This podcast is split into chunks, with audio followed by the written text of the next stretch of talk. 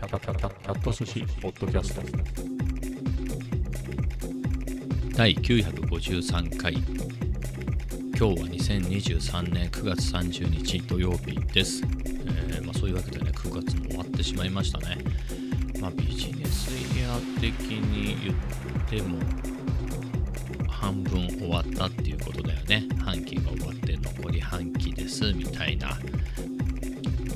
まあ僕の場合は早めにそこが中断しちゃっていて7月の中からえー、と休職してますけれど、まあ、9月で言うとね今年半分っていうか半分じゃないもんね9月だからね。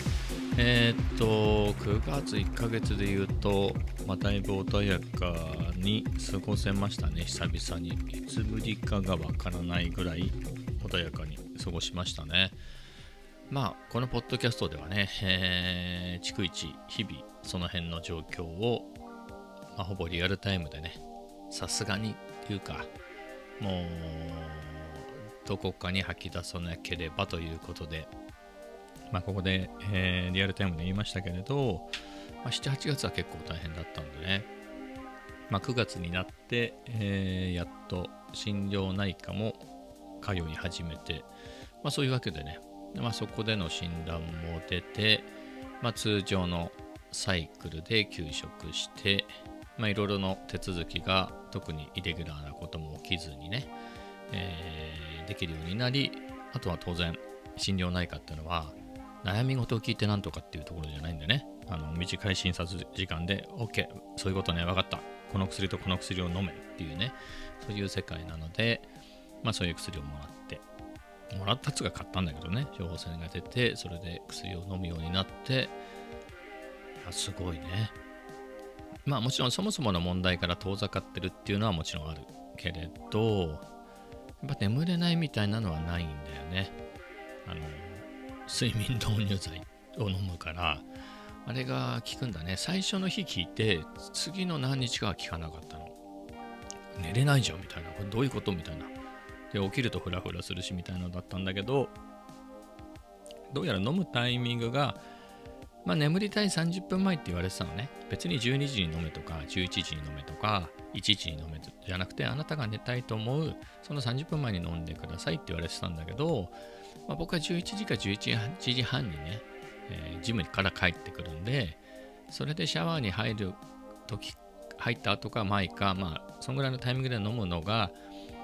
なんかちょうどいいなっていうのがね、えー思ってあとはあとは食べ物だね夕飯を遅い時間に食べたらまたダメダメ。えー多分消化に時間がかかるでしょ、食べ物。それと薬が、もう当然ね、他の食べ物と一緒に消化されていくから、効きが遅くなるんだよね。そうじゃなくて、しっかり空腹というか、さっさと夕飯を食べておいて、そういう、そこから何時間も経った状態で、寝る前に飲むっていうのが、非常によく効くんだなっていうのが、はいまあ、そういう効かせ方も分かったしでもうほんと30分とかで寝ちゃうからね。やっぱりその積み重ねがさあ今日も寝ちゃうなっていうのがあのねやっぱりトイレで起きたりはするのよ。おねしょしちゃうでしょ？じゃないと。トイレでやっぱ5時頃起きたりする時もある。起きない時もあるし起きる時もある起きたとしてもだからそういう薬がない時で言うと、一回起きたらダメよ。別にトイレとかトイレとか関係なしに、あ、眠りました。でもなんかわかんないけど、パッと目が覚めて、したら2時半でした、3時半でしたみたいな。そっから寝れないみたいなんだけど、それはないんだよね。一回トイレ、まあ、だからトイレでもなかったら起きないんだけど、これやべえな、さすがにトイレ行かないとまずいな。みたいな感じで起きたとしても、またすぐ寝れるんだよ。戻ってきたら。えー、っていうのもあり、だからそこはいいよね。まあそこもそうだけど、まあ、やっぱりそこの自分でもなんとかしようと思ってね、ずっと頑張ってるから、あのー毎日ジムに、基本毎日ジムに行ってるね。えー今週は2日ほど用事があってみたいなのがあったんで行かなかったことはあったけど、基本毎日行って、まあ、そこは体調とかモニタリングしてる体調によっては内容を書いたりはするけれどあのやっぱ特に走るっていうのをね、はい。有酸素運動で、あれすごく大事だなっていうことで、えーやってますし、まあ、ストレッチもそうだし、あとは筋トレもね、ただ痩せ細っちゃうといけないので、まあそういうところでもやってて、まあそれと薬で、だからそこは9月はすごく良かったね。うん。あの、あと9月は、そのね、7月中から休職してるけど、それがね、なんつうの？ちょっとずつだったのよ。えー、初めが、とりあえず1週間ちょっと、10日ぐらいか、今月いっぱい休みましょうみたいなことを言われて休んで、えーそれで1週間後ぐらいに途中経過の面談をして、ちょっとまあ様子もちょっと見た方がいいので20日間延長しましょうみたいな。で、20日間経った時点で手続きが、俺のせいじゃないんだけど、全然この手続きじゃダメだねっていうことが、この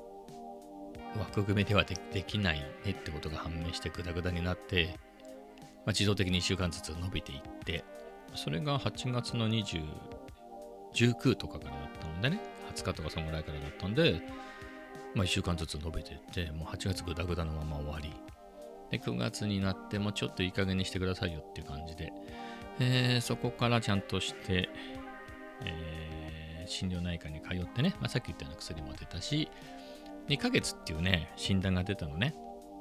それは別に僕は2ヶ月にしてくれとか、なんか初めてだからさ、そういうもんなのかどうかも知らないんだけど、2ヶ月かな、1ヶ月かな、どうしますか？って言われて、何せ初めてなんでわかんないですっ。つったら2ヶ月にしておきますねって言われた。2ヶ月の方がいいんじゃないですか？って言われて、ね、わかんないじゃない。うん。とりあえず1ヶ月様子見て、えーまた伸ばすなのか、じゃなくて最初から2ヶ月っていうふうに言われたんで、そういう意味ではね、その9月で言えばさ、ま、2ヶ月でしょ。だから1ヶ月先のことを考えても、まだまだあれだから、やっぱそういうのがいろいろですごく気持ちが楽だったね。特に、まあ休職するって大変なことだよね。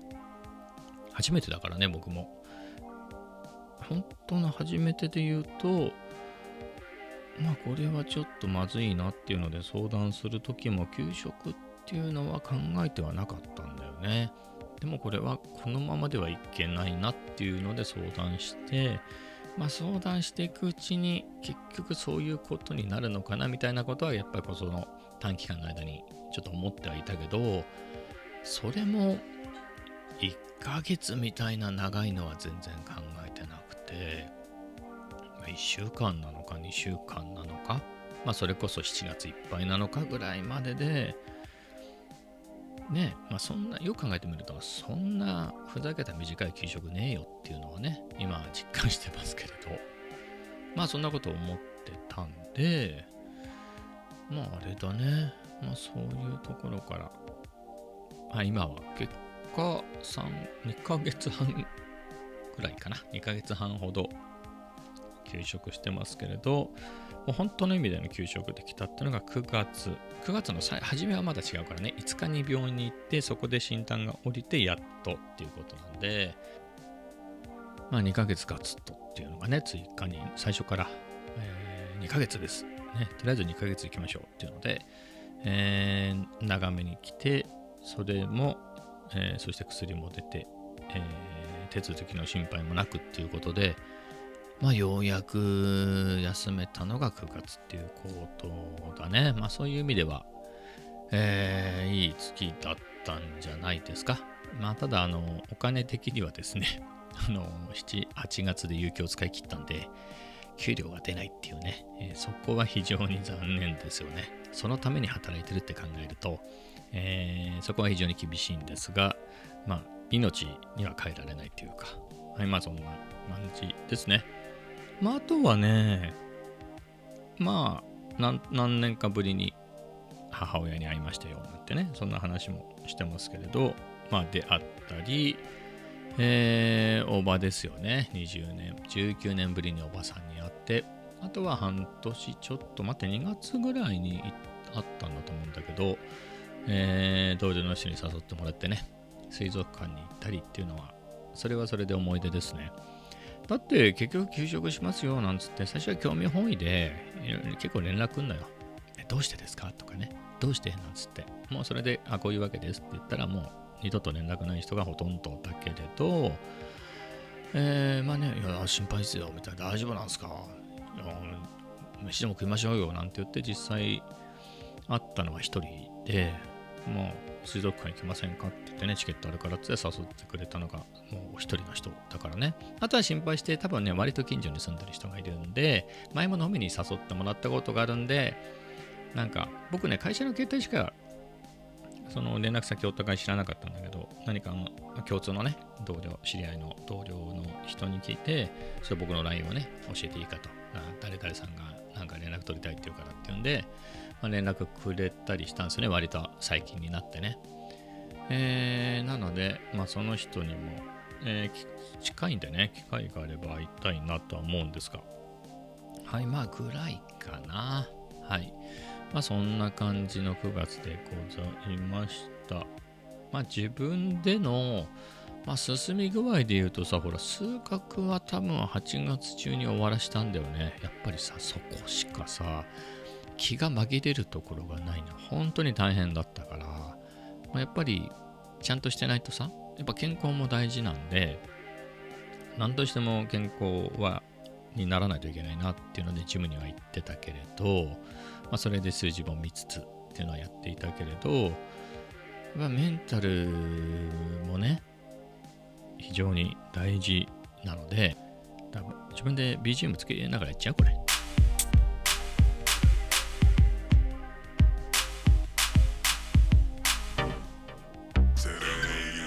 まあそういうのはどうでもいいんですけど、あのー、えー、ね、やりながら、やっぱり進歩してないといけないんで、8月ですね、だからほら、1年半ぐらいかけて、小学校の算数から始めて、まあ、8月は微分、積分、微分と積分だよね、最後のパート。そこを終わらして、まあ、物理かなんかをやり始めたのが9月なのかね。物理は力学ね、基礎のところをやって、うーん、これをずっとやってもね、そろそろ復職もって考えてる中で、あんまり浮力とか関係なさそうだなみたいなね、浮力があってこう上がってくっていう、その、メタファーで言うと非常に大事ですけど、ちょっとそこの式とかはどうでもいいのかなみたいなところもあるんで、まあ、確率統計とかそういう方がもっとより仕事で役に立つかなみたいなね、そういう方をえー、また数学で習ったしね、勉強しようかなとか思ってるのが、まあそれが10月になっちゃうかな。はい、みたいなところですけど、まあその他で言えばね、あのー、結構、あのー、SP4 は結構慣れたね。うん、404マーク2は結構慣れて、いろいろ、ま、使いこなしたとは言わないけど、なんかこれ買っては見たものはどうしていいか分かんなかったものがマニュアルを読んだりしながらねあとやっぱこれ持ち運べるっていうところがでかくて持ち運べるんだけれどそれを持ち運ぶ持ち運ぶのが本当にみたいなところが実は大事だったりしてあのー、つまりこれを喫茶店なりコモダルなり持ってっていじる勇気はあるのかっていうね、えー、もうそれもすっかり慣れちゃったんで、まあ、やっぱり喫茶店なんかね昼特に昼喫茶店行った時になんか SP も持って行ってえー、そういうのってね、えー、使い方を覚えたんで、ただね、これ使い方は本当覚えた。いや、面白い。だけれど、あのー、まあ、そもそも動画の BGM を作るためにこういった機材いろいろ、え、揃えてるんだけれど、動画をそんなにやってないからね。で、まあ、新しい BGM は作ってるけど、すべて Logic Pro で作ってますっていうね。うん、SP100 に立ってないじゃんみたいなね。そういうところはあるんですけど、まあ、そのうちいずれね、だってロジックの方が使いやすいのもしょうがないね。作作りやすいもん、ロジックの方が。ダウンの方が作りやすいし、まあ、みたいなところはあるんですけれど、まあ、SP も非常に面白いマシンで、それが、なんかこれ買っては見たもののから、もう結構ね、使ってて楽しいし、いろいろ使い方も覚えたし、まあ、パターンシーケンサーとかもね、リアルタイムだったり、あのシーケンス、あの TR モードでね、のシーケンサーとかもいろいろ使えるようになってきたしで、まあ、あとはそれこそ、あのちょっとねもともと入ってるサンプル音源だとだけだと足りないし勝手に人の音楽なんかねサンプリングしちゃうと今時著作権的にまずいのでじゃあ Apple Loops を変換してこっちに入れてみたりね SD カード系で入れてみたりしたりとか、まあ、そんで選択肢増やして、まあ、こっちで遊んだりってもできるように、えー、したりでね。SP はすごく良かったですね。まあであとはとどめに MPC-1 か、えー まだ1ヶ月、1週間経ってないんですけど、月曜日に届いて、まあ、月、火、水とね、予定があったんで、まあ、木、金、今日土曜日で、まあ、この3日ですかね、そこそこじっくり使えるようになったのは、やっぱりここ、あれだね、あのー、SP と違って持ち歩きはできないんで、家でガツッとやるしかないんで、そこはちょっと大変なところはありますけれど、まあ、3日触って、まあ、なんとなく、ちょっとずつね、まあ、ビートのようなもの。だから、あの、まあ、リズム入れて、じゃあその上にどんどん重ねてみたいな。えっ、ー、と、そういうところはさすがに、SP の方が慣れてるとはいえ、SP よりやりやすいし、まあ、ロジックに近いといえば近いっていうか、まあ、ロジックも何もかも知ってるわけじゃないけど、まあ、ロジックは本当に DAW だからね。えー、人気の DAW なので、別にロジックでやろうと思ったら何でもできちゃうしなんですけれど、まあその考え方としてはね、ロジックで言うとライブループスみたいな考え方は好きなんですよね。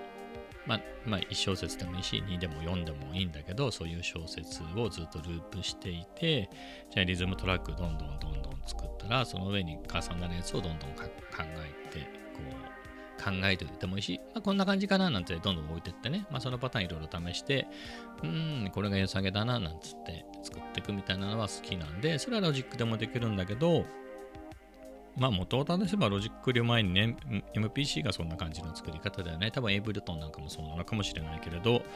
えー、なので、まあそこは僕には合ってますね。まあ2バー、2バーっていうのはの2小節ぐらいの、えー、繰り返しで、まずリズムトラック作って、まあ、そこにその上に重ねる、えー、何かを探して入れていくっていうのがねちょっと思ってたと違ったのがぱロジックすごいなと思ったのがやっぱりアップルループスライブループス？違うな。ライブループスは機能でアップルループスはあのループ音源集ね。あれがめちゃくちゃ入ってんの。なん1万とか余裕で入ってるんじゃない？うん。でもすごい量のあのループ音源が入ってんのね。なのでそういうループ音源を探してそこを重ねていけば結構音楽になっちゃうんだけどそういうところはやっぱりそういうループ音源だけじゃないけどいろいろなサウンドライブラリで70ギガあるロジックに比べるとちょっと MPC はそこ弱いですね。まあ、なので、えー、まあ、自分、まあ、あのソフトシンセは内蔵してるんで、じゃあ、パッドなり、ミディキーボードをつないで、それでフレーズを自分で作ってループを作るのか、まあ、あとはまた、まあ、Apple Loops を使うのかとか、まあ、あとは、これなんだろう。えー、スプライスとかもちょっと使って3ヶ月無料でね、スプライス使えるっていう特典が MPC の購入特典にあったんで、ちょっとそれ試してみたいな、みたいな。ただ、スプライスも、こう、一つ一つの音とかそういうのでいいのはあるけれど、なんだろう、ループはそんなにないみたいな、他のサービスの方がみたいなことを聞いたんで、うん、まあそれもどうしたものかなみたいなね。というよりはサウンドパック的な、サウンドパックも結構するからね、あの割引で1600円ぐらいでね、半額ぐらいで売ってる、えー、やつを買うぐらいはできるとしてもね。だからちょっとしたやつさ、なんだろう、やっぱりコンテンツが多いんでしょうね。8000とかするのよ、サウンドパック。まだ10個も買ったらレイブルトンライブの一番やつ買えちゃうもんね。えー、ちょっと部活にそういうのも手も出せないし、まあ僕も、あれかな。まあ、ドラムなんかはね、結構、アコースティックなんとかキットみたいなのが最初からあって、その音結構気に入ったし、まあその辺エフェクトでいじれば僕は十分かな。あとは、あの、ロジックの方でも好きな音があるんで、SP の方はね、あの、SP の方は、あの、もともとフルでは入ってなかったと思うの。つまりフィンガードラムやります。16パッドって全部そこドラムの音入れますみたいな風にはなってないんだよね。少なくとも音色揃えては。だったので足りない部分をそのロジックからサンプリングして自分で作ったバンクがあって、まあ、そこでやってたりしたんだけどそういうのに比べるとね MPC はししっかりしっかりドラムとしてちゃんと16パッド全部に入るようにあったりもするしまあ SP と一緒で足りないやつは、まあ、スプライスもちょっと3ヶ月無料だから試してみたいのもあるしあとはまあロジックから持ってきたりすると僕結構音源あるなと思って。MPC もこれ僕の勘違いでないと思うんだけど確かにこれ MPC1 って容量がストレージが2ギガなのね。でライブ2とか X えっ、と MPC1 プラスが16ギガストレージがあるんだけれどえーサウンドライブラリーが2ギガまあサウンドライブラリー他で2ギガ使ってんのね。まあでもそんなもんですよっていうところなの、えーだったんだけどまあねしょぼいのはそれしかないのかなと思ってたんだけどなんかあの普通にちゃんと登録してやるといろいろダウンロードできますよみたいなページに飛んでね。あのちゃんと製品登録してシリアルなんかやると、えーその中にいろんなサウンドライブラリとかデモ音源とかエクスパンジョンなんかが出てきてだからた俺想像だけどライブ2とかに最初から入っている、えーライブ2のが多いんだよね。ストレージが多い分あの最初から入ってる音源も多かったりするんだけどそれがそこに入ってるのかなと思ってそれ一生懸命全部ダウンロードしてまあ、SD カードに入れたんで、まあ、SD カード経由でね、あの同じように使えるんで、まあ、そこは増えたんじゃないかなと思います。はい。まあ、なのでね、MPC なんかもまだ3日4日目、え、待ってね。月曜日に届いたけど、まあ、やっとこう、そこそこ時間かけて使えるようになったのが、まあ、木、金、土が3日だね。3日ぐらいのもんなんですけど、まあ、これもじっくりいろいろね、えー使えるようになりたいなと思います。まあ、SP も楽しいしてね。まあ、お家では MPC で、えー外では404とかね。まあ、まあ、SP ね。SP だったり、SP とかで SP1200 だったらすごいよね。わかんねえか。すっげえでっかいやつだよね、あれ。SP1200 だったらすごいけど、はい。まあ、SP404 Mark II と、あのーまあ、まあ、あれだね、iPad Pro のロジック。やっぱロジックはすごいね。やっぱりこういうハードウェアの、えーサンプラーなりななりを使ったからこそ分かる DAW の凄さみたいなのはあるね。DAW ってなんか、まあ、結局 DAW でしょと。行き着くところは DAW でしょみたいなところはある。反面、DAW ですって言ってね。まあ外国で言うと DAW って言わなくて DAW って言うんだけど DAW と DAW ですって言ってパソコンなしでやるのがいいんだっていう派もあるのよ。そういうのもあるんで、まあ世の中的にはダ DAW でしょうね。DAW が世の中の中心になってきてるでしょうけど、まあその、いろいろできる。はい。なんだけど、やってる時にね、MPC でこうパッと叩く、SP でパッと叩く、こうダイヤル回すみたいなのに比べると、やっぱりどうしてもマウスを叩くだよね。マウスをクリックして、ここからここポチみたいなキーボードのショートカット。キーボードっていうのがさ、鍵盤、まあ、DAW だったら鍵盤の場合もあるだろうけど、いわゆるパソコンのキーボードだったりするからね。えーそういうののショートカットして、Excel の Office を使ってんのかなみたいな感じもしなくもなかったりするんで、えーよりはね、こういうハードウェアので使って何何かをした方が、えーそれっぽい気がするなと思ってたんだけど、やっぱり DAW、そういうのをね、ハードウェアの専用のハードウェア使ってみてから思うと、まやっぱ DAW すげえなっていうか、まあいつでもそのかっちょいいさ、ハードウェアはもう手に、手元にあるから、まあそれが良ければそっち使えばいいしで、まあ DAW は DAW で、なんかそういう先入観なしで、まあ、別に自由に使えるのかなっていう気はしてますね。はい。な感じですね。えー、まあそんなところなんですけど、あと MPC が意外だったね。昨日もこんな話したけど、やっぱりちょっと古いんだなってのが思った。あの SP の方方はね、その USB-C で、まあ、パソコンなり、タブレットなり、まあ、スマホなんか、ね、iPhone の15とかいうのにさ挿すと、まあ、そこから電源もらって動くこともできるし、まあ、別に乾電池で動くこともできるし、まあ、AC アダプターでも動くんだけど、あ、DC アダプターか。あのーそこ、オーディオインターフェースになるの、その機能を内蔵してるから、あの、じゃあ、SP につない、だから、じゃあ、じゃあスマホでもいいし、パソコンでもいいです。その音を SP でサンプリングできるし、別にサンプリングはしないんだけど、そのまま、じゃあ、SP にヘッドホンを挿して、パソコンの音とかスマホの音とかタブレットの音、そのまま聞けるのよ。だけどさ、MPC はそれできないんだよね。俺なんか SP を先に買って、こっちの方が安いから、今時そういうのって当たり前にあんのかなと思ったら、MPC1 はそれはできなくて、あのーなんだろう、コントローラーモードっって言って、単純に MPC ソフトウェアの MIDI コントローラーとして使うモードがあって、その時に、それにすると、あのパソコンの方でね、音の出力先として MPC1 が選べるようになって、MPC1 のヘッドホンでパソコンの音を聞きながら、えーパッドを叩いたら MPC の音がするっていうね。ただその音を鳴らしてるのはパソコンの MPC ソフトウェアの方だったりするんだけど、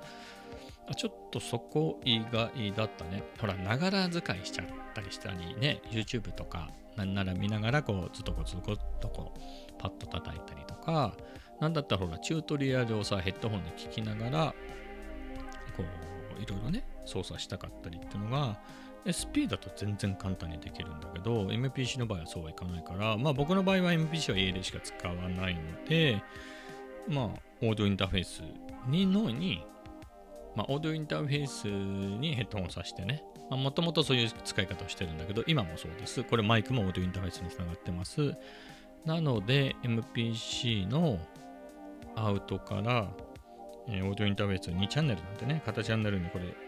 インして、モノラルでインして、まあ、それで MPC 叩きながらパソコンの音も聞きつつ、まあ、マイク使わないときはね、マイク外して、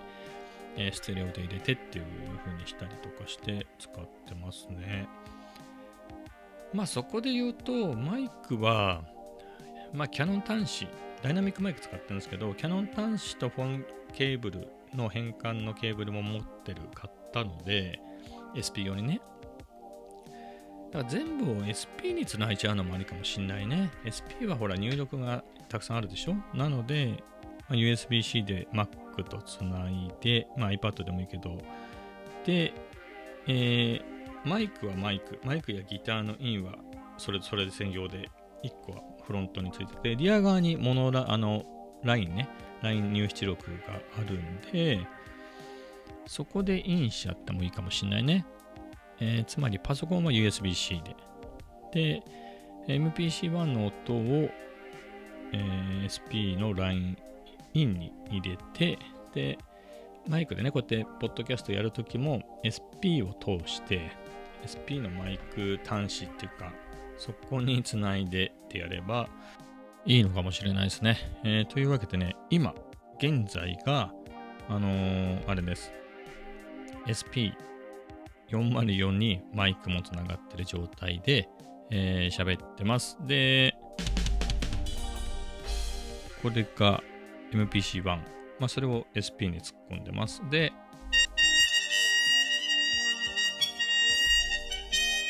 まあ、これが SP の音で、えーエフェクトなんかなんかもかかってですね、まあ、意味があるのかわかんないですけれど、まあ、なかなか、ちょっとこれ、ローファイのエフェクトをかけちゃう、えーカセットシムなんかかけちゃって、えーノイズ出したり、まあそんなこともできますよっていうところですかね。えっ、と、リバーブ、あ、あ、あ、あ、まあエコーもかけてみたり、まあそんな感じで、まあなかなか使えるかもしれないですけどね。まあでも、まあ確かに SP、音は多分、スタインバーグの UR22C っていうオーディオインターフェースの音がいいはずなんだよね。そう考えるとそっちにつなぐべきなような気もするけれど、まあ、MPC もステレオでつなぎ、マイクもってなると、チャンネルが2チャンネルなんだよね。これ、24C っていうね、もっとチャンネルが多いやつがね、えーそんなに値段変わらないで売ってたんだよね。あの、22C が、そのコロナ禍でプレミアムがついてて、すげえ高かったのね。なので、なんかもう、なんか穴場で24っていうその1個上のやつが、全然それは値段が変わってなくて、4チャンネルぐらいずつあったんじゃなかった？入出力。そっちにしとけばね、えー、よかったかななんつってつってもね、それも3年、2年ぐらい前か、2年半前だからね、そこまで、えー、その後こんな風にね、音楽機材が増えるとは想像してなかったから、まあその当時で言うとやむを得ないよね。ミキサーみたいなのがあった方がいいのかなとか思ったけど、一旦で言うと、あれか、まあ SP があってだと、まあ、マイクも刺さるし、MPC も刺さるし、えー、その両方の音に、あのー、SP でエフェクトね、かけられるしでいいのかもしれないですね。はい。まあそういうわけで、えー、後半だけ SP404 で録音したんで、音がどんな風になってるのか気になりますが、まあ今日はこんな感じですかね。はい。まあ、で夜ね、コメダに行って、帰りジムに行ってっていうのはいつものパターンでしたね。えー、他に昼に喫茶店にも行きましたが、まあ、それはまた今度話しましょうか。はい。